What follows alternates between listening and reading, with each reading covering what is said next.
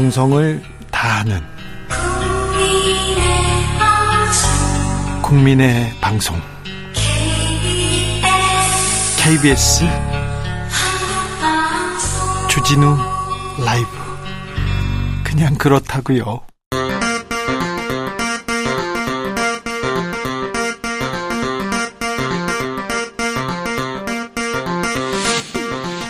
주진우 라이브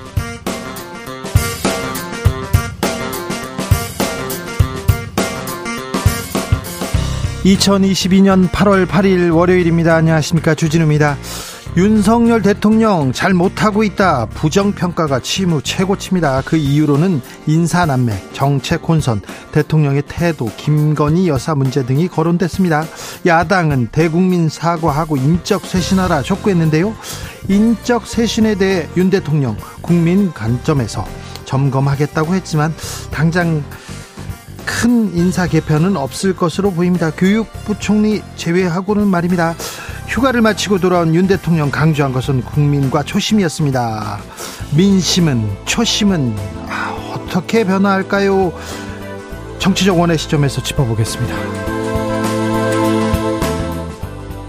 국민의힘이 비대위 전환 속도 냅니다. 내일 마지막 관문 남겨놓고 있습니다. D- 1일인데요. 비대위원장 오선 중진 주호영 의원 유력하게 거론됩니다. 이준석 대표는 법 반격하겠다고 법적 대응 준비하고 있습니다. 그러자 후폭풍 우려하는 목소리 나옵니다. 친 이준석계로 꼽히는 정미경 최고위원 이준석은 멈춰야 된다 외치면서 최고위원 사퇴했는데요. 지금 심경 직접 들어봅니다. 더불어민주당 전당대회 첫 성적표가 나왔습니다. 결과는 이재명 후보의 압승, 어대명에서 확대명됐다 평가 나옵니다. 이재명 후보 뒤쫓는 박용진 후보는 당대표 되면 공천권 내려놓겠다. 강성 지지층 척결에 나서겠다 외쳤습니다. 이런 가운데 이재명 후보의 노르각수 논란 그리고 당원 80조 개정 논란 나왔는데요. 박용진 의원과 직접 이야기 나눠봅니다. 나비처럼 날아 벌처럼 쏜다. 여기는 주진우 라이브입니다. 오늘도 자중차에 겸손하고 진정성 있게 여러분과 함께 하겠습니다. 다시 비가 옵니다. 많이 와요. 가을 장마, 아유, 아니죠. 제2 장마, 이런 얘기도 있는데, 뭐가 맞는지는 모르겠습니다. 아무튼 물폭탄에 피해 없으신지, 아, 조심하셔야 됩니다. 안부도 전, 전해 주십시오. 비 오는 저녁 안전하게 귀가하셔야 될 텐데 비는 내일까지 온다고 합니다. 비 오는 풍경도 전해 주십시오. 샵9730 짧은 문자 50원, 긴 문자는 100원이고요. 콩으로 보내시면 무료입니다. 이런 날 아, 비, 온, 비 온다. 낭만적이야. 그러면서 캠핑 가시거나 계곡으로 가시면 절대 안 됩니다. 조심하셔야 됩니다. 그럼 주진우 라이브 시작하겠습니다.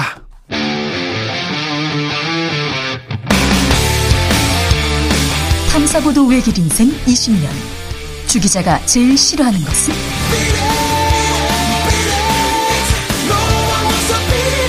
이 세상에서 비리와 부리가 사라지는 그날까지. 오늘도 흔들림 없이 주진우 라이브와 함께.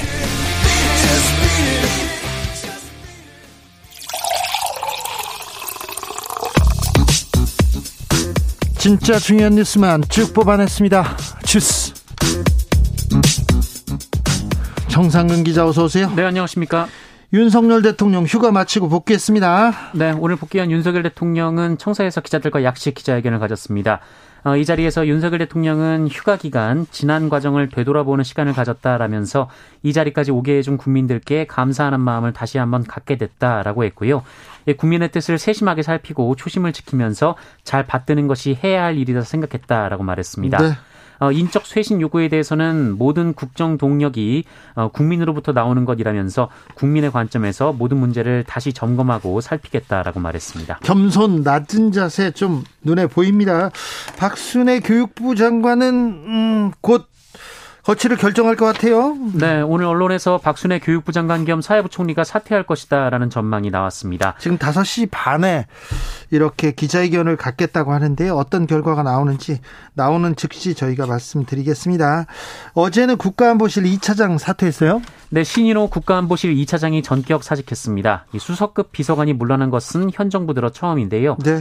어, 혐오 발언 논란 등으로 김성애 전 종교 다문화 비서관이 자진 사퇴한 적은 있지만 어, 수석 급은 처음입니다. 어, 때문에 인적 개편 신호탄이 아니냐라는 해석도 있었는데요.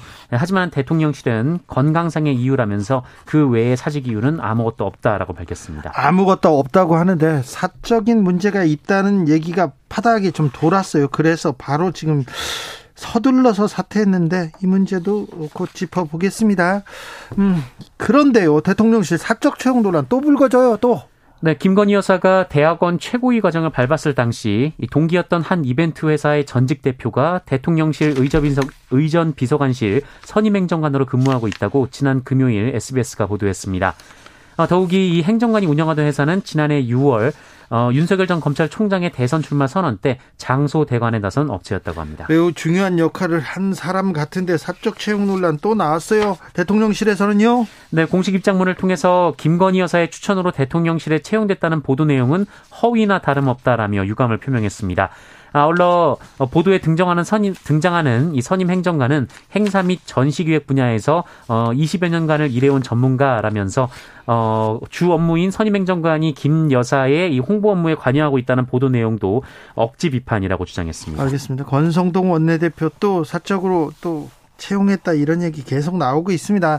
인사 문제가 지금 대통령 지지율에 지금 이 정권 지지율에 가장 큰 영향을 미치고 있다는 한 요소라는 것도 좀 아, 알아야 될 텐데 이거 야당의 공격이야. 그리고 또 언론이 공격하고 있어. 이렇게 생각해서는 안 되는데 그런 생각도 해봅니다.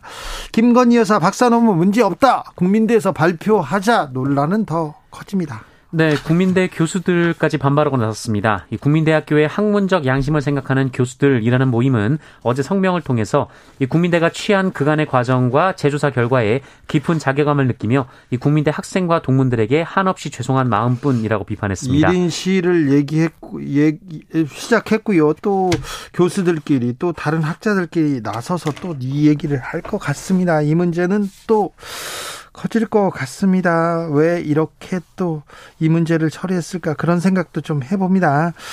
음, 분명히 잘못된 것은 잘못했다고 넘어가면 되는데 문제 없어 이렇게 얘기하는데 나만 문제 없어 이렇게 받아들이는 것도 이것도 좀 걱정이 됩니다. 김순호 행안부 경찰국장 초대 경찰국장 내정자인데요. 이분 행적이 계속 논란이 되고 있어요. 네, 어, 김순호 국장이 과거 노동운동 현장에서 이른바 프락치 활동, 그러니까 내부 밀고자로 활동한 뒤 그 공로를 인정받아 경찰에 특별 채용됐다 이런 의혹이 제기됐습니다. 예. 어, 전두환 정권을 규탄하는 학생운동이 활발하던 1980년대 초 어, 당시 대학생이던 김순호 국장은 시위에 참여했다가 붙잡혀서 1983년 강제로 군에 입대를 했는데요. 네. 어, 제대 후이 노동 노동운동 단체인 인천 부천 민주노동자회 이른바 인노회에 가입했다라고 합니다. 노동운동을 했습니다. 군대 다녀와서도 어, 그런데 그 이듬해 1월 이 치안본부가 인노회 회원들을 줄줄이 검거했고 이 노태우 정권 들어 처음으로 국가보안법을 적용해 회원 15명을 구속한 바 있습니다. 어, 이때 김순호 국장은 검거되지 않았고 같은 해 8월 이 치안본부의 경장 특채가 됐는데요. 특채 사유가 대공 공작 업무였다고 합니다. 아 그래요? 어, 당시 구속됐던 인노회 회원들은 김순호 국장이 동료들을 밀고 한 것으로 의심하고 있습니다. 어, 당시 부천 지역의 책임자였던 김순호 국장이 아니면 알 수 없는 상세한 내용까지 어, 경찰이 속속들이 알고 있었다라는 것이 어, 당시 인노회 회원들의 주장입니다. 어, 또한 군에 강제 징집됐을 당시 이 김순호 국장은 이 학생운동 전력자들의 생각과 이념을 바꾸고 또 출신 대학교에 첩보를 수집해오는 어, 이른바 보안사령부 녹화사업 대상자였던 것으로 전해졌습니다. 어, 이와 관련해서 김순호 국장은 주체 사상의 회의감을 느껴서 치안본부를 찾아갔으며 인노회에 대해서 아는 대로 썼지만 끈앞풀로 활동한 적은 없다라고 반박했습니다. 치안본부를 찾아갔고 인노회에 대해서 아는 대로 썼다. 네. 경찰에서는 뭐라고 합니까? 네, 어, 몰랐다라는 것이 이상민 행정안전부 장관이나 또 오늘 인사청문회 중인 윤희근 경찰청장 후보자의 말입니다. 어, 이상민 장관은 오늘 언론에 어, 사전에 이 김 국장이 과거 의혹에 대해 알고 있었는지에 대한 질문을 받고 몰랐다라고 답했는데요. 어, 그러면서도 30년 전의 일이라면서 어, 개인의 일인데 행안부가 뭐라 할 것은 아니다라고 말했습니다. 어, 윤희근 경찰청장 후보자는 오늘 청문회 자리에서 그런 부분까지 알고 추천하지 않았다라면서 경찰청장 후보자로서 추천 협의 과정을 거쳤고 어, 논란과 관련해서는 추후 한 번 더 검토하도록 하겠다라고 말했습니다. 오늘 경찰청장 후보자 청문회 지금 열리고 있죠. 네, 어, 야당인 민주당은 경찰국 신설이 헌법과 경찰법 위배 사안이다라고 공세를 폈습니다. 어, 이에 대해서는 윤희근 후보자도 명확한 답변을 하지 못했고요. 어, 그리고 지난달 총경회의를 주도한 류사명 총경에 대한 징계 과정 등에 대해서도 문제 제기가 이어졌는데 어, 윤희근 후보자는 사실관계 확인 이후 사안의 경중에 따라 판단을 드리도록 하겠다라고 답했습니다. 내일 비상 대책이 그러니까 국민의힘에서 비대위 체제가 출범할 것으로 보입니다. 이준석 대표도 본격적으로 움직입니다. 네, 비대위 전환 결정을 하루 앞두고 국민의힘에서 긴장감이 높아지고 있습니다. 해임 위기에 몰린 이준석 대표가 지난 주말 후회 없는 결말 언급하면서 어, 전면전을 예고했는데요. 어제는 SNS에 오는 13일 기자회견을 열겠다라는 뜻을 밝혔습니다. 이 기자회견 내용에 대한 구체적인 설명은 없었는데 어, 내일 예정된 이 전국이 결정에 대한 공식 입장을 밝힐 것으로 예상이 되고 있습니다. 법적 뭐 대응을 할 거라는 얘기도 있어요. 네, 이 법률 대리인을 통해서 가처분 신청서 초안을 마련했다 이런 보도가 나왔고요. 또 이 전국이 결정 이후 본격적으로 법적 대응에 나서는 방안을 검토하는 것으로 알려졌습니다. 민주당에선 전당대회 지금 치러지고 있습니다. 첫 성적표를 받았는데 이재명 압승입니다. 네, 지난 토요일 발표된 강원, 대구, 경북의 권리당원 투표 결과 이재명 의원은 74.8%를 얻어서 20.3%의 박용진 의원, 4.9%의 아, 강훈식 의원을 압도했습니다. 어, 제 발표된 제주, 인천 경선에서도 각각 70.48, 75.4 등 압승을 거뒀는데요. 네. 어, 이재명 의원의 누적 득표율은 74.15%로 집계가 됐습니다. 예상보다도 이재명 의원의 득표율 높습니다. 그런데 민주당에서 당원 논란, 당원 개정하자 이런 논란 되고 있어요. 네, 민주당 당원 80조는 부정부패로 기소된 사람은 직무정지가 된다라는 조항이 있는데요. 어, 이재명 후보는 법인카드 유용 의혹 등으로 수사선상에 올라 있는 상황이라 이 당대표가 되면 해당 조항으로 인해 운신의 폭이 좁아질 수 있다 이런 분석이 나오고 있습니다. 이 부분에 대해서 박용진 의원은 어떻게 생각하는지 민주당은 어떻게 생각하는지 잠시 후에 자세히 물어보겠습니다. 곽상도 전 의원 아, 대장동에서 50억 원, 50억 클럽의 한 회원이기도 했죠. 그런데 보석 신청 받아들였네요. 네, 대장동 개발 사업에 도움을 주고 뇌물을 수수한 혐의로 올해 2월 구속 기소된 곽상도 전 의원이 보석으로 풀려납니다. 어, 서울중앙지방법원은 오늘 이 곽상도 전 의원의 보석 신청을 받아들였고 어, 이에 곽상도 전 의원은 어, 서울구치소에서 풀려날 것으로 보입니다. 네. 코로나 상황은 어떻습니까? 네, 오늘 코로나19 신규 확진자 수는 5만, 5만 5,292명으로 어제보다는 5만여 명 정도 적습, 적습 니다만 어, 지난주에 비해서는 1.24배, 2주 전에 비해서는 1.54배에 이르렀습니다. 계속 늘고 있어요. 네, 일주일 전 대비해서도 이 올라간 배율이 최근 일주일 사이에 조금 높아진 상황인데요.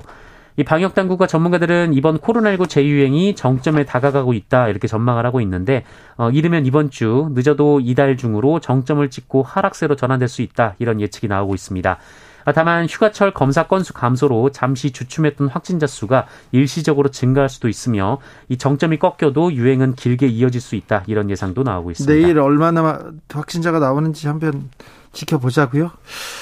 산재 사망 사고 저희가 계속 말씀드립니다. 주, 주진우 라이브에서 아, 그래도 일 나간 사람들, 일 나간 노동자가 집에는 좀 안전하게 돌아와야 될 텐데 그 얘기 계속 하는데 산재 사망 사고 일어난 기업 또 일어납니다. 사고 반복되고 있어요. 네, 올해 1월에서 7월 이 상시 근로자 50인 이상 사업장에서 발생한 사망 사고 10건 중 4건 이상이 어, 최근 5년간 사망 사고가 있었던 기업에서 재발한 것으로 나타났습니다. 그렇다니까요.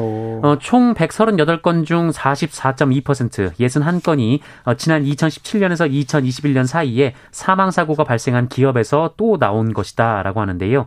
어, 특히 중대재해기업처벌법이 실행 중인 지난달의 경우 50인 이상 사업장에서 발생한 사망 사고가 30건이었는데 어, 지난해 같은 기간인 열 같은 기간에 나왔던 12건보다 18건이나 늘었다고 합니다.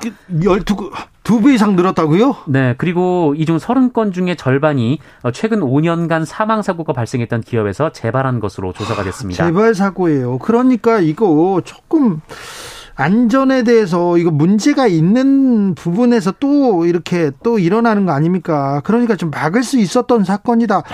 사고, 이 사고 막을 수 있었다. 이런 얘기 나오지 않습니까? 네. 게다가 이 중 일부는 이 과거 해당 기업에서 발생한 사망 사고의 직접적인 원인이 된 요인을 기업이 방치해서 유사한 방식으로 노동자가 숨진 경우도 있는 것으로 확인이 됐습니다. 아이고, 안타깝습니다. 주스 정상근 기자 함께 했습니다. 감사합니다. 고맙습니다. 국민의힘은 비대위 전환을 앞두고 있습니다.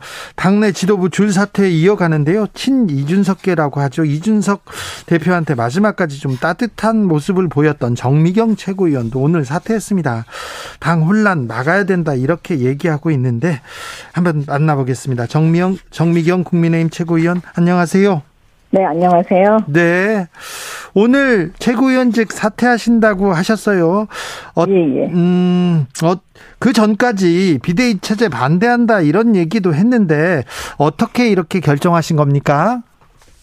그 지난주에 네. 그 의총에서 이제 의원들이 언론에 보니까 한 분 빼고 다 비대위를 찬성하셨더라고요. 예. 이제 그걸 보면 이제 더 이상 옳고 그름을 얘기하는 건 의미가 없어졌다. 네. 예, 이제 이게 거대한 어떻게 보면 정치적인 흐름이거든요, 또. 네. 그걸 또 인정할 수밖에 없고요. 예. 예, 그래서 제가 결단을 내린 거죠. 네. 아무튼 음 선거를 거푸 이겼는데 이이 당이 비대위 체제로 갈 수밖에 없나 봅니다. 그러니까 제가 사실은 참 고통스러운데요. 네. 어쩌다 이렇게 됐나. 네. 진짜 정말 기적적으로 정권 교체가 된 상황인데, 네. 아, 이게 거의 저는 자해행위 수준이라고 제가 봤거든요. 네, 네. 근데 사실 이제 이런 말씀 드리는 것조차, 네. 그 어떻게 보면 당이 그 견뎌낼 수 있을까 되게 조심스러워지는 거예요, 이제는. 예. 예. 진짜 이, 왜냐하면 지금 분열하면요, 거의 잔열이잖아요. 네. 어느 역사적인 그 기록에 의해서 다 그런데. 네. 이 잘못하면 다 공멸인데, 예. 지금 참, 아유, 그냥 가슴이 먹먹해요. 말이 뭐 어떻게 더 나올 수가, 나오지가 않네요. 윤석열 대통령 그리고 대통령을 보위하는 측근 그룹과 이준석 대표 결 함께 갈 수 없었나 봅니다. 저기 선거 기간에서도 좀 갈등은 있었잖아요. 아니, 뭐 정치적 갈등은 늘 있죠. 예. 아니, 예를 들어서 링컨 대통령은 그 당시 남북 전쟁 때 오죽하면 갈등이 안 되니까 전쟁을 하잖아요. 네. 그러니까 갈등은 늘 있는데, 네. 과연 그 갈등을 이제 어떻게 우리가 네. 그, 그 해결하면서 조정하면서 네. 서로 양보하면서 이제 가는 걸 또 국민들께서 다 보시잖아요. 네, 네. 예, 이제 그런 부분들이 지금 잘 안 되고 있으니까 참 답답한 거죠. 자, 국민의힘은 이 위기 어떻게 극복하고 있습니까? 어떻게 극복해야 합니까? 저는 이제 그 결국은 국민의 신뢰를 회복하는 건데요. 예.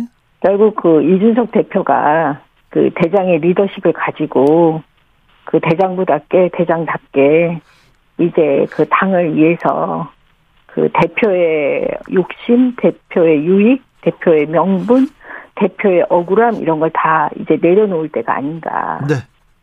예, 그리고 그 헌신하는 모습을 보면 예. 그리고 본인이 또 윤석열 정부의 성공을 위해서 대선 때 열심히 뛰었거든요. 네. 그러면 그 약속, 그러니까 이런 큰 대의를 위해서 자기 자신을 좀 내려놓고 큰 틀에서 큰 길로 나가면 저는 회복할 수 있다고 봐요. 자신을 내려놓고 대장부답게 헌신하라 이렇게 얘기하는데 이준석 대표는 그럴 생각이 아닌 것 같습니다. 지금은 사실 이제 욱하니까 그럴 수 있는데요. 네. 또 시간이 여기서 지금 지나고 있잖아요. 계속 시간은 흘러가고 있고 네. 또 하룻밤 자고 나면 다시 생각할 수 있고 예. 예, 분명히 그러기를 큰 결단을 내려주기를 지금 많은 사람들이 네. 그 바라고 원하니까 네. 그 이준석 대표도 고민을 많이 할 것 같습니다. 네. 아, 이준석 대표가 음, 선거 치를 때 이런 좀 고민하고 문, 방황하고 그럴 때 정미경 최고위원이 가서 좀 달래고 얘기하고 그래서 이렇게 조금 또 돌아오고 그랬던 일도 있었던 것으로 아는데요. 네.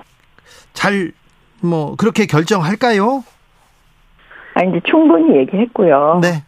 그 저는 이준석 대표도 지금 많이 고민하고 있을 거라고 봐요. 아 그래요? 네. 네. 그래서 지금 직접적으로 얘기를 안 하고 13일 날 기자회견 하겠다. 그때 뭘 하겠다. 그때로 밀어놓은 건가요? 고민하고 있어서. 그것까지는 뭐, 예, 제가 뭐, 그것까지는 알 수가 없지만, 네. 그, 충분히 말을 하고 서로 얘기를 했기 때문에 네. 그 이준석 대표도 그 아마 고통스러우면서 그 아마 많은 생각을 하고 있지 않을까. 예, 그냥 그런 느낌이 오는데요. 네. 이준석 대표가 지금 당내 사람들하고 이- 계속 얘기하고 고민을 토로하고 있습니까? 그 누군진 모르지만 아니 그거는 항상 뭐 얘기할 수 있는 사람은 있으니까요. 네. 그 지금 최고위원 정미경 최고위원하고도 지금 얘기가 됩니까? 아니 지금 얘기를 했잖아요. 네네 알겠어요. 네, 네. 지금 얘기하시고 계시죠. 네 알겠습니다. 자 그러면 지금 오늘 한기호 사무총장도 사퇴했고요. 어, 지금 정미경 최고위원도 사퇴하고 당내 이제 수습 돼가고 있습니까? 아니 그렇죠. 그러니까 수습을 위해서 네. 그 당의 정상화를 위해서 사실은 한기호 사무총장도 그렇고 부총장들도 그렇고 당직자들이 많이 고민하고 있는 거예요. 네, 지난주 내내 얼마나 고민을 많이 했겠습니까? 네. 그 고민들을 사실 담은 거죠. 오늘의 사퇴는. 아 그렇습니까? 예. 네. 네. 한 교수님께서 싸우지 말고 화합하는 정치를 보여주세요 얘기합니다. 국민의힘은 주호영 비대위 체제로 출범할 것 같습니다. 네. 그래요? 네. 그러면 이제 조금 어, 이제 화합으로 가닙니까? 갈등을 접어놓고 이제 화합으로 가야죠. 네, 예, 가야죠. 이제 그런 큰 이제 큰 길로 가야죠. 네. 예. 국민이 그렇지 않으면 국민의 신뢰 회복이 굉장히 어려울 거예요. 네.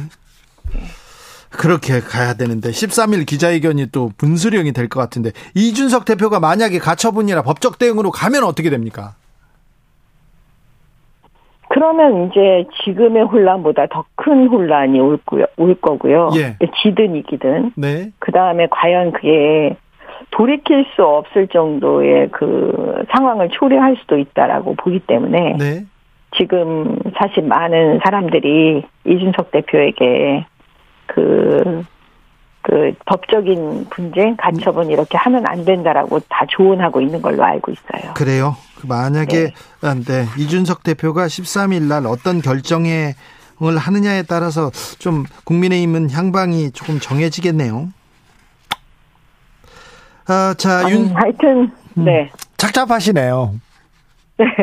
네. 그러니까 지금 그 우리는 대의랑 정치를 하면서 사실은 그 국민들께도 자기 자신에게도 보통 약속을 하지 않습니까? 네. 대의를 위해서 자기 자신을 내려놓을 수 있다라고 약속을 하는 건데요. 네.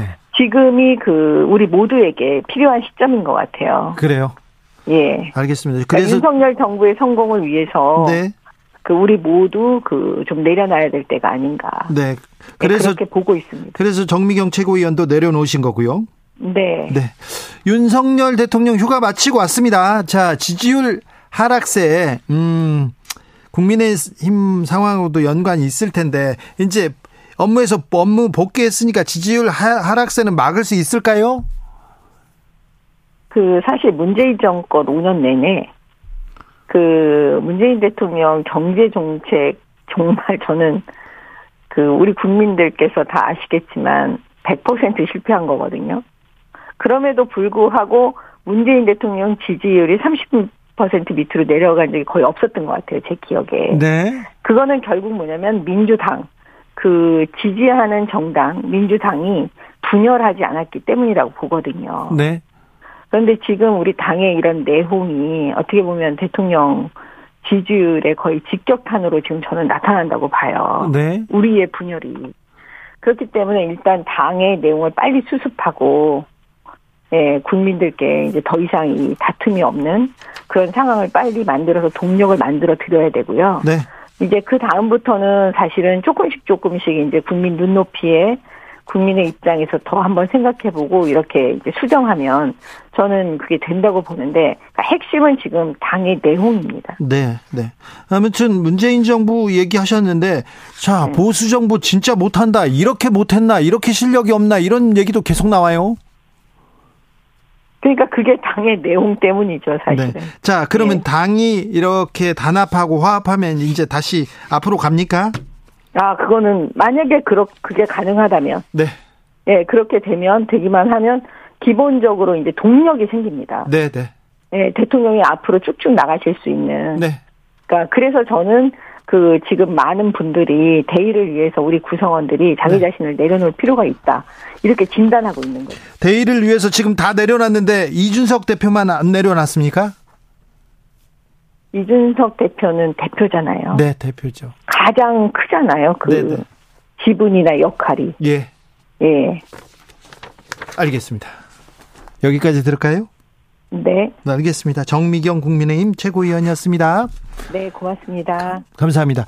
아, 비 피해 없으신지 걱정입니다. 비가 많이 옵니다. 그러니까 조심하셔야 돼요.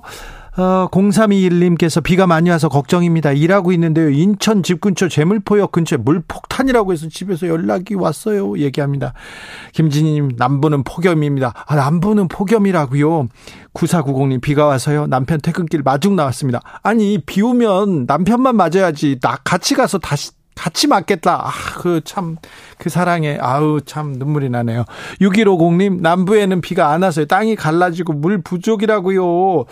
구름이 남쪽으로 훨훨 날아가서 비를 내려서 땅에, 땅이 기분 좋을 정도로 젖었으면 좋, 좋겠어요. 아니, 중부는 이렇게 물폭탄, 남부는 비가 또 안 오네요.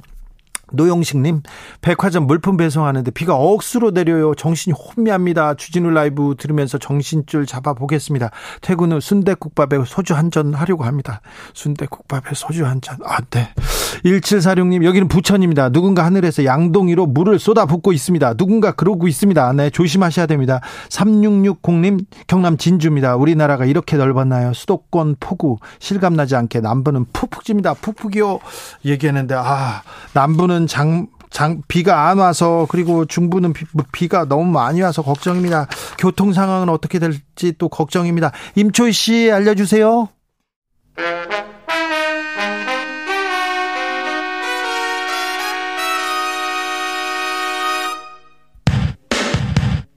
주진우 라이브 돌발 퀴즈. 오늘의 돌발 퀴즈는 객관식으로 준비했습니다. 문제를 잘 듣고 보기와 정답을 정확히 적어 보내주세요. 정부가 이것 참여를 두고 고심 중입니다. 윤석열 대통령은 너무 걱정하지 않아도 관련 부처와 잘 살피고 논의해서 우리 국익을 잘 지켜내겠다고 말했는데요. 정부는 일단 이것 예비회에 참여하기로 했지만 중국의 반발을 고려해 신중하게 접근할 방침입니다. 미국 주도로 한국, 일본, 대만 4개국이 중국을 배제하고 안정적인 반도체 생산 공급망 형성을 목표로 추진 중인 동맹인 이것은 무엇일까요? 보기 드릴게요. 1번 사포, 2번 지포. 다시 한번 들려드릴게요. 1번 사포, 2번 지포. 샵9730 짧은 문자 50원 긴 문자는 100원입니다. 지금부터 정답 보내주시는 분들 중 추첨을 통해 햄버거 쿠폰 드리겠습니다. 주진우 라이브 돌발 퀴즈 내일 또 만나요.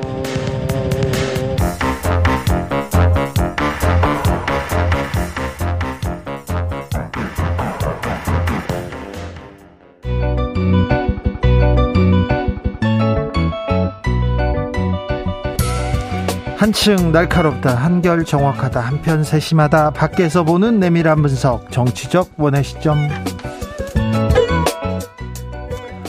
오늘의 정치권 상황 원회에서 더 정확하게 분석해 드립니다. 이원주 전 국민의힘 의원 어서 오세요. 네, 안녕하세요. 부드러운 카리스마 이현주입니다. 네. 기운 좀 내세요. 네, 아, 기운 안 나게 보이나요? 비가 네. 좀 와서.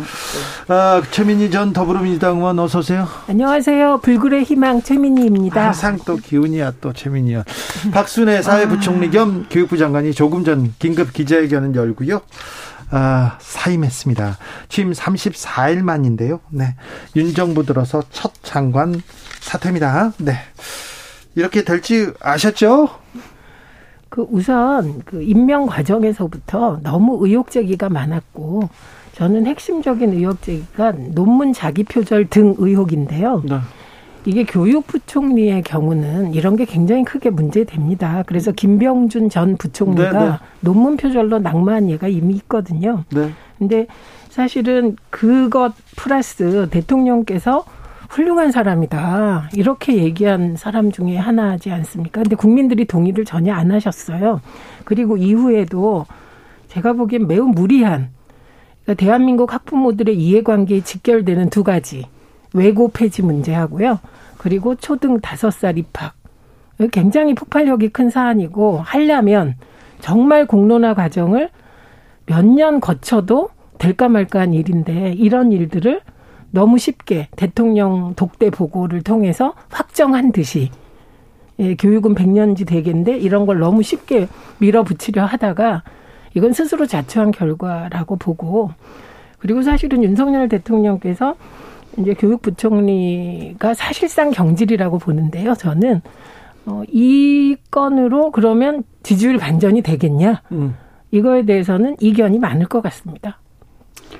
뭐 사실 이 경질 경질을 저는 저는 해야 마땅하다 이렇게 생각하고요. 예.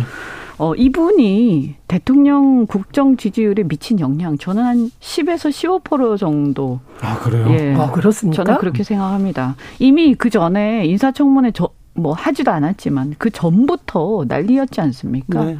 그리고 정서를 건드리셨어요. 정서를 그때 만취 운전부터 네네. 시작해서 저는 학부모이기 때문에 이 학부모들 정서를 굉장히 잘 아는데 그때도 난리였습니다. 그때도 이미 네. 그래서 말이 안 되는 거였다 거였고요. 어 저는 뭐 그때도 기회가 되면 어 문제가 있는 사람이다 여러 번 얘기했었는데 네. 그때 잘 받아들여지지 않았었죠. 네. 어 근데 이제 이게 지금 보면 그, 이, 이 여러 가지 이제 정책을 추진하는 과정도 보면 사실은 본인이 이제 그렇게 지지를 깎아 먹었던 것 또는 이제 그 중간에 이렇게 들어오기 전부터 계속 무리를 일으켰던 것들을 만회하기 위해서 네. 너무 무리하셨던 것 같아요. 네. 한번 큰 건 한번 터뜨려서 이거 만회해보자 이러셨던 것 같은데. 이슈를 다른 데로 돌리겠다 생각했나 네, 보죠. 네. 그러다 보니까 더 무리를 해서 예. 악화가 된 거죠. 네. 네. 뭐, 어, 저는 저 장관은 사실 정무직입니다. 네. 그래서 국민들의 민심 이런 걸 아우르지 못하면 어, 아무리 뭐 뭔가 전문성이 있어도 소용이 없는데 더군다나 이분은 저, 교육에 대해서도 아무 전문성이 없으셨어요. 네. 박 부총리가 난 많이 부족했다. 학제 개편 등 모든 논란은 제 불찰이다. 이렇게 하고 어. 물러났습니다. 재난 속보도 알려드리겠습니다. 집중호우 영향으로 강우에 의한 아프리카 돼지열병 오염원이 농장 내 유입 가능성 높습니다. 인천, 경기, 강원 양돈 농장에선 외출 및 입산 자제, 배수로 정비, 축사 내부 소독, 돼지 음용수로 상하수도 사용, 아, 상수도 사용, 어미돼지 접촉 자제 등 기본 방역 수칙 준수 부탁드리겠습니다. 자, 아, 방금 전에 제가 정미경 최고위원과 인터뷰를 했는데요. 자, 이준석 대표가 이제 그만 내려놓고 대장부답게 헌신해 달라 이렇게 얘기합니다. 아, 그렇게 생각하는 것 같습니다. 모두 내려놓고 다 이제 가자 이렇게 얘기하는데 이준석 대표가 다 내려놓고 그냥 조용히 죽어줄까요?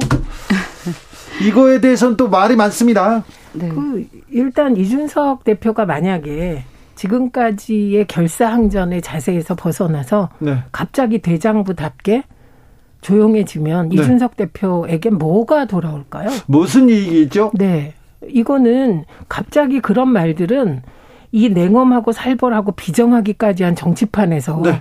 갑자기 한 명에게 대장부답게 어, 뭐 어떻게 하라 하는 건 정말 저는 갑자기 문법을 확 바꿔서 자 그런데 네. 지금 불합리하고 말도 안 돼. 법적으로도 이길 수 있는데 다 내려놓고 내가 죽어주면 다음번에 국민들이 더 키워주지 않을까요? 그거는 네. 이준석 대표가 대장부답게 헌신하는 모습을 보일 때 국민들이 키워주시는 게 아니고 예. 청년답게 따박따박 법적으로 국민의힘이 어, 절차적으로 잘못된 결정을 하는 과정을 밝혀내고 그리고 자신에 대해서 가해지는 이 압박이 왜 부당한가를 누군가에게 설명하고 네. 그 20, 30대 청년층이 그거에 동의할 때 이준석 대표의 비빌 언덕이 되는 거지. 갑자기 다 받아들이면 오히려 상황은 더 나빠질 겁니다. 국민의힘은 이준석은 안 된다. 내일부터는 비대위로 간다. 이준석이 그냥 물러서 달라. 이렇게 좀 낙관적으로 보는 것 같습니다. 네, 아무래도 이제 지금 전체적으로는 그게 이제 전반적인 길인 것 같고요. 그렇죠. 그, 그 그러니까, 방향을 잡았죠. 네. 어차피 이제 어, 조직의 논리죠. 그래서 어 전체적으로 이제 당이 안정을 취해야 되니까 당이 안정이 돼야 되니까 한마디로 이제 뭐 좀 안타깝긴 하지만 대를 위해서 소가 희생해 달라 네. 이런 얘기입니다. 그런데 이제 어, 이 비대위 체제 같은 경우도 처음에는 이제 해석이 분분했었죠. 그랬는데 상임 전국위에서 해석을 다수결로 한 거예요. 네. 어, 비대 비상 상황 맞다 이렇게 해석을 한 거죠. 근데 이제 이게 제가 볼 때는 뭐 최고위원회의 어떤 기능 상실 이런 해석을 한 게 아니라 지금 지지율이 너무 낮고 대통령 지지율도 낮고 당도 엉망이니까 이게 비상 상황 아니면 뭐냐 이렇게 해서 그냥 비상 상황이라고 선언을 한 거고요. 이건 정치적 의미라고 봐야 될 것 같습니다. 그래서 요거 다 좋습니다. 저는 당의 어떤 의사결정 기관에서 그렇게 할 수도 있는데 다만 이제 문제의 소지가 남아 있는 있는 것은 그렇게 돼서 결과적으로 당 대표가 해임되는 사실상 결과가 나왔을 때 전대에서 선출된 대표이기 때문에 이 부분에 이제 문제 소지 좀 남아 있다, 불씨가 남아 있는 거죠. 그래서 이런 부분들을 이준석 대표가 받아들이게 하려면 저는 어, 최소한의 어떤 출구가 필요하다. 출구를 열어놓고 어, 얘기를 해야 된다라고 이제 제가 말씀드리는 거고요. 이준석 대표한테도 뭔가는 줘야 될 거 아니에요. 그러니까 본인도 이제 이렇게 쫓겨나서 또는 이제 그냥 죽임을 당하는 그렇게 하는데 네가 참아라 이렇게 하기는 좀 어렵지 않습니까? 그래서 예를 들어서 지금 보면 어 윤핵관과 이준석이 양쪽이 이제 대립해 왔지 않습니까? 네. 그러면 윤핵관도 책임지는 모습을 보일 필요가 있다. 네. 그래서 우리도 이렇게 하니까 어, 우리 같이 이 상황을 우리 같이 이 상황을 수습하자라든가 그래서 뭔가 좀 이렇게 분위기를 함께 책임지는 모습 그리고 또 하나는 뭐 어쨌든 가장 이제 궁극적으로는 정치 생명 문제인데요. 이게 단순하게 대표의 문제로 끝날 것이냐 아니면 나중에 총선도 있고 여러 가지 앞으로 정치의 일정들이 있는데 이 당에서 거의 축출되는 상황으로 갈 것이냐 여기에 대해서 이준석 대표가 상당히 위기를 느끼고 있을 거예요. 네. 그래서 이 부분에 대해서도 저는 만약에 비대위로 서로 간다고 하더라도 이 부분에 대해서 어떤 해법 또는 어떤 정치적 어, 어떤 해법이라든가 어, 정치력을 발휘하는 부분이 좀 비대위원장이 누가 되시던 간에 좀 나와야 되지 않느냐 이렇게 생각합니다. 근데 사실은 축출되는 상황으로 보입니다. 네, 축출되고 네, 있어요. 그런데 그 축출의 시작도 네. 어, 이건 어마어마한 말로 하기 부끄러운 비리 의혹으로 시작을 했단 말이죠. 네. 예, 입에 담기 어려운. 그렇게 해놓고 이제 와서 뭐 대장부다운 헌신이라든가 그리고 어떤 타협책을 얘기하는 건 저는 안 맞는 것 같습니다. 아니 뭐 제가 지금으로서는 그 사건이 만약에 문제가 있다라고 하면 그건 어쩔 수 없지 않느냐 생각하고요. 아니 그거는 그게 지금, 아닐 경우를 말씀드리는 그렇죠. 거죠. 지금까지 네. 어, 이현주 의원님 등을 비롯한 다수의 패널들의 주장은 아직 그 사건의 진위도 어, 네. 밝혀지지 않았고 수사가 끝나지 않았는데 당 대표를 윤리위에서 징계하는 게 맞냐부터 시작된 것이거든요. 그래서 지금으로서 저는 이준석 대표가 타협을 한다 그래도 저는 법적 소송까지는 가야 하지 않느냐 이렇게 생각합니다. 예. 가서 예를 들면 지금 가장 문제가 되는 건 과연 사퇴한 최고위원이 의결권이 있느냐. 요게 핵심이거든요. 네. 네. 아 이것도 법적으로 가면 굉장히 복잡해지는데. 네, 네. 그래서 어, 그 부분에 대해서는 사실은 전문가들도 보면 사퇴한 최고위원이 어, 이 비상 비대위를 구성하기 위한 전국위 소집을 안건을 올릴 의결권이 있느냐. 요게 핵심이기 때문에 네. 최소한 이 부분에 대해서까지는 네. 판단을 받아보고 싶어 하지 않을까 싶습니다. 오세훈, 홍준표, 정미경, 박민영 그래도 이 준석 대표 얘기를 좀 들어주고 두둔하던 사람들인데 이분들마저 다 좀 자중자애해라. 네가 물러서야 된다. 가처분 하지 마라 이렇게 얘기하고 있습니다. 외로워진 음. 아, 네. 이준석 대표의 뭐 어쨌든 판단은 당이 그래도 당이 좀 안정을 더 이상 혼란해지면 안 되지 않느냐 이런 이제 당을 생각하는 마음들이신 거죠. 예, 예. 네, 이준석 대표를 뭐 버린다 이런 것보다는 네. 그럴까요? 한 마디만 더 드리면 만약에 지금 와서 어떤 극적인 타협을 하려면 그건 굉장한 조정 능력이 필요한 거. 지금껏 안 됐는데 며칠 예, 만에 될까요? 예, 그리고 이게 정치적으로 해결하라고 저희가 왜 이렇게 시끄럽게 하냐는 지적도 했는데 그 정치적으로 해결하지 못해서 이렇게 시끄럽게 온 거거든요. 네. 그러니까 그런 강력한 지금까지 없던 조정 능력은 어디서 올 것인가 이게 핵심인 것 같습니다. 아니 이제 새롭게 만약 비대위원장이 선출이 되시면 네. 어 저는 그분의 그 저기 할 임무 중에 하나가 왜냐하면 이게 완전히 그 그냥 어 이게 해결된 상황은 아닐 거 아닙니까? 예. 계속 시끄러울 거란 말이에요. 그래서 뭐 이걸 궁극적으로 그냥 어 근본적인 해법을 찾기는 어렵겠지만 그분이 하실 일은 그 중에 하나가 어쨌든 이 문제에 대해서 정치적 어떤 어 해법을 찾는 것도 어, 될 수 있다라고 생각합니다. 알겠습니다. 자, 오늘 휴가를 마치고 윤 대통령이 돌아왔습니다. 오늘 어, 돌아오는 길 어떻게 보셨습니까? 최민희 의원님? 그 우선 다소 낮아진 자세로 네, 겸손. 예, 예. 국민의 뜻을 세, 세심하게 살피겠다. 네. 그건 뭐 너무 당연하고 네. 그렇게 가야 되는 자세입니다. 초심도 얘기했습니다. 예, 근데 초심을 얘기했는데 이게 그렇게 넘어가기에는 상황이 좀 안 좋다고 생각하는 게 국민들이 초심에 대해서 의심하고 있는 상황이라고 봅니다.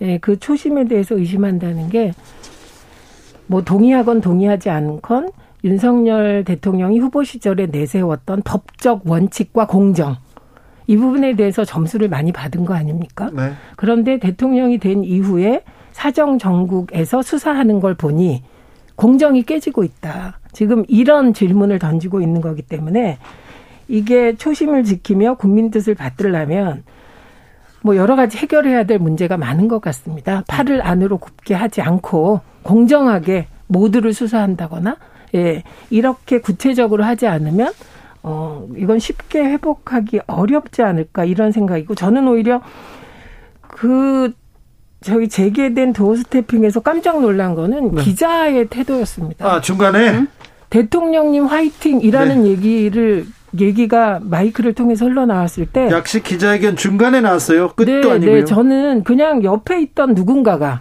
무슨 청원 경, 뭐, 뭐 경호팀이라거나 뭐 다른 사람이 그러는 줄 알았어요. 네. 근데 그게 기자로 확인됐을 때 정말 깜짝 놀랐습니다. 아리랑 어떻게 TV 문아무개 기자입니다. 네, 그, 그 기자가 어떻게 그 최고 권력을 감시하고 최고 권력에게 날카로운 질문을 국민을 대신해서 하는 기자가 네.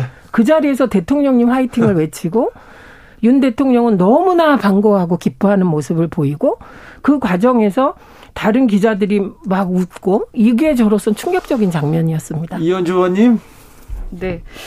그 이게 오늘 보니까 이제 국민의 뜻을 세심하게 살피겠다. 네. 이제 그 전에 이제 여론이나 지지율에 대해서 일일비하지 않겠다라는 이 어떤 관점 이거는 확실히 많이 바뀌셨어요. 네. 그래서 이게 지지율을 심각하게 받아들이기 시작했다. 인식이 바뀌신 것은 저는 이제 진일보 했다라고 보입니다. 어, 다만 이제 어, 조금 기대를 아마 국민들이 하셨을 텐데 좀 더 구체적인 어떤 그렇죠. 어, 안들 그러니까 뭐 어떤 대국민 담화 와 함께 네. 나오지 않을까라고 생각했을 텐데 그건 아직까지 안 나왔는데 저는 아마 어, 좀 조만간 나오지 않을까 준비해서 나와야 될 것 같아요. 네, 그래서 좀 기다려 주실 필요가 있다라고 네. 생각하고요. 예. 어, 추석 전에 저는 추석 전에는 뭔가가 나올 것 같다. 왜냐하면 이제 추석 민심이 워낙 중요하기 때문에 예.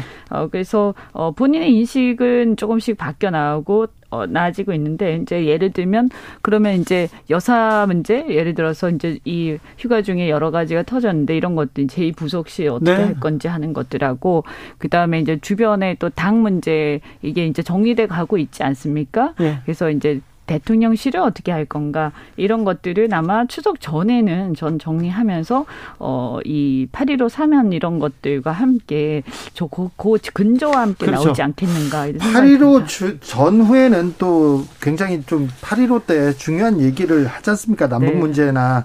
근데 이런 인적 쇄신, 그러니까 인사 문제, 주변에 있었던 일, 여기에 대해서도 좀 보관을 좀 얘기하셔야 될 것 같습니다. 민주당은 전당대회를 치르고 있습니다. 첫 성적표를 받았는데요. 이재명 의원의 독주, 압승이었습니다. 그, 이 부분은 그 기자들이 일부 그 기사를 쓰시면서 개딸 양아들 음, 3월 9일 이후에 민주당에 들어온 그 새 권리당원들 때문에 권리당원 지형이 바뀌었다 이런 기사들을 쓰시더라고요. 근데 그건 사실과 다릅니다. 그렇죠. 예, 대선 이후에 들어온 권리당원들 한 20만은 이번에 투표권이 주어지지 않습니다. 네. 그래서 그런 권리당원의 구성 변화라기보다는 지금 민주당 지지자들이 보기엔 윤석열 정부의 폭주가 이어지고 지지율이 추락하고 지금 세계 속의 한국의 위상도 떨어지고 물가는 오르고 살기가 너무 힘들어서 이제 이재명 후보가 대표가 돼서 선명 야당으로 유능하게 야무지게 정부 여당의 실정을 공격하고 대한 정당으로 자리매김 해달라는 요구가 네. 권리당원 전반에게 이렇게 공유되는 것이라고 생각합니다. 이현주 의원님 왜 한숨 쉬세요?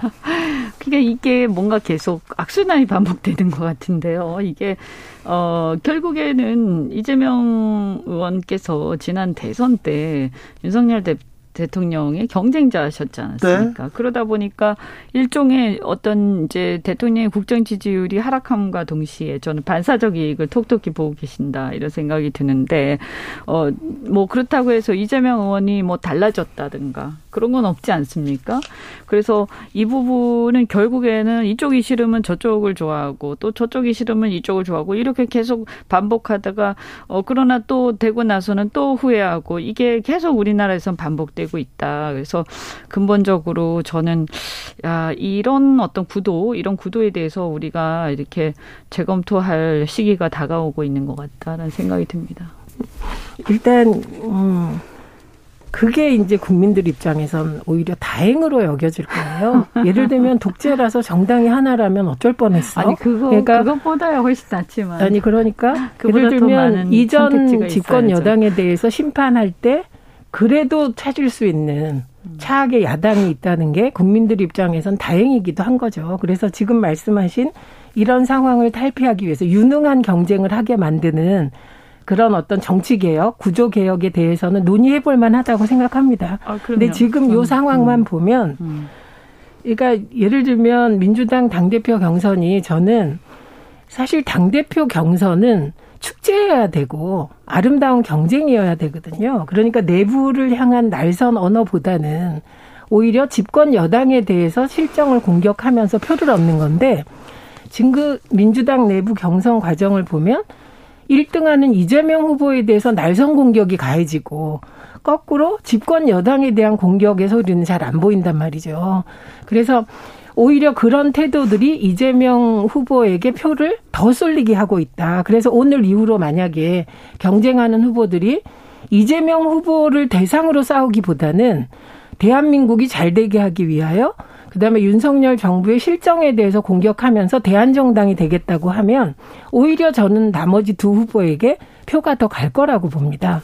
아니 오히려 오히려 제가 볼 때는 그렇게 강하게 우리 여당을 또는 이제 윤석열 정부를 공격하지 않아서 않아서 그냥 반사적 이익으로 계속 올라가는 거 아닙니까? 오히려 막 너무 오바해서 공격하다 보면 우리 예를 들어서 어반또 민주당에 대해서 예전에 실망했던 또는 민주당을 싫어했던 또 지지층 어, 국민의힘을 지지하셨던 분들을 자극할 수도 있는 거고요.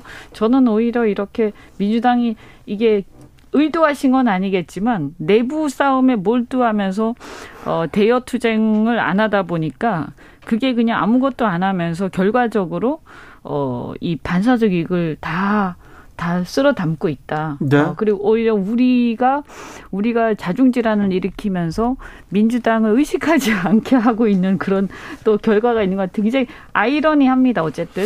근데 저 하나 말씀드리고 싶은 게 그 최고위원 선거 네. 저 경과인데요. 뭐 대표는 뭐 어차피 어대명 이렇게 다 모두가 예상했던 거기 때문에 재미없게 지금 진행되고 있는데 네. 최고위원 선거를 보면 너무 이렇게 한쪽으로 치우쳐 있습니다. 그래서 어, 어떻게 이 민주주의라는 게 다양성이 필요한데 여기도 너무 하나의 목소리 그리고 어, 친명에 너무 치우쳐 있는 거 아니냐. 물론 일부 있긴 합니다만 그래서 이게 당심과 민심이 아주 괴리가 있는 게 아니냐. 그래서 역시 민주당도 어 저희도 뭐 이런 어떤 힘의 과시 내지는 힘에 의한 어또 정치 이런 것들이 걱정이 됩니다만 민주당도 역시 그런 부분에 있어서 어 조금은 저는 이게 보면서 좀 실망스럽다. 당심과 민심의 괴리요? 이거 뭐 당 대표 선거를 뽑 하는데 당심 우선으로 뽑는 건 지극히 당연하고요. 그리고 지금 내부를 보면 어, 2대 3이 될지 4대 1이 될지 지금 그게 관전 포인트입니다. 네. 예, 왜냐하면 그 얘기하시는 게 저는 사실은 뭐 지금 이재명 후보를 지지하는 그 최고위원 후보들이 네. 정말 친명인지 잘 모르겠어요. 언제부터 친명이었는지. 왜냐하면 그 중에는 뭐 여러 성향들이 있거든요. 네, 네. 예, 그래서 그렇게 볼 일은 아니고 일단 저는 계속 얘기되는 당신과 민심 괴리 부분은 당 대표 선거는 사실 당원들이 그리고 공천권은 국민에게 이게 맞는 거기 때문에 네. 과연 당 지도부가 구성되고 민주당이 어떻게 갈 것인가 네. 이게 중요하겠죠. 할 수 있다님 양쪽 당 모두 좀 제발 국민들을 위해서 얘기합니다. 최민희 이현주 두 분 감사합니다. 고맙습니다. 고맙습니다.